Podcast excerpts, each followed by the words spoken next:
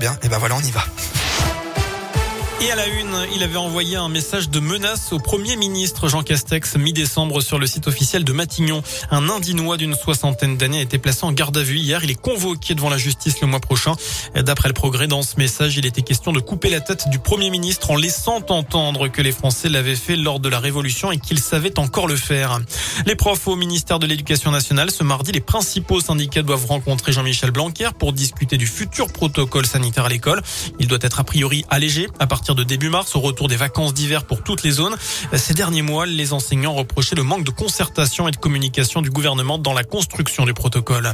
Le ministre de l'Intérieur, lui, hausse le ton sur les convois de la liberté qui s'organisent en France contre le passe vaccinal.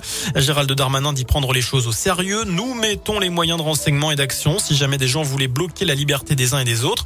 Voilà ce qu'il dit en promettant, je cite, une réponse ferme de l'État.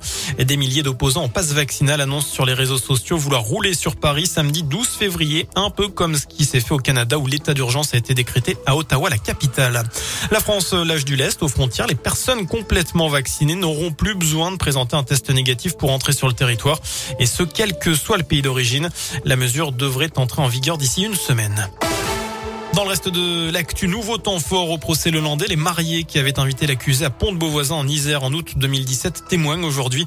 C'est au milieu de la fête que Maëlys avait disparu. Le marié, un homme de 40 ans, connaissait Lelandais depuis 20 ans.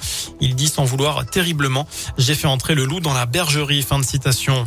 Et puis, euh, après la Russie, hier, euh, Emmanuel Macron se rend en Ukraine. Aujourd'hui, le président français doit rencontrer son homologue à Kiev pour tenter de désamorcer la crise avec la Russie.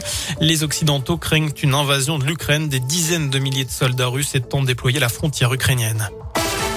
Un international français dans la tourmente, la fondation Brigitte Bardot spécialisée dans la protection des animaux annonce son intention de porter plainte contre le footballeur Kurt Zuma.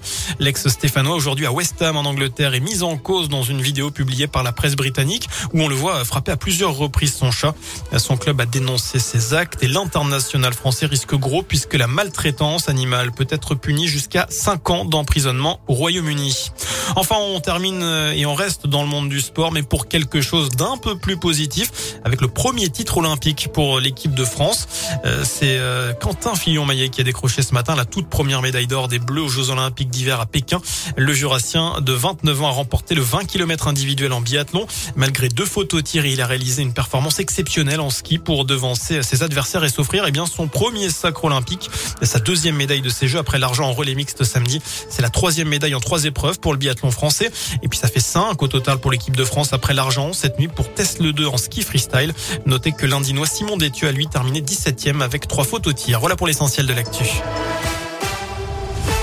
Merci beaucoup.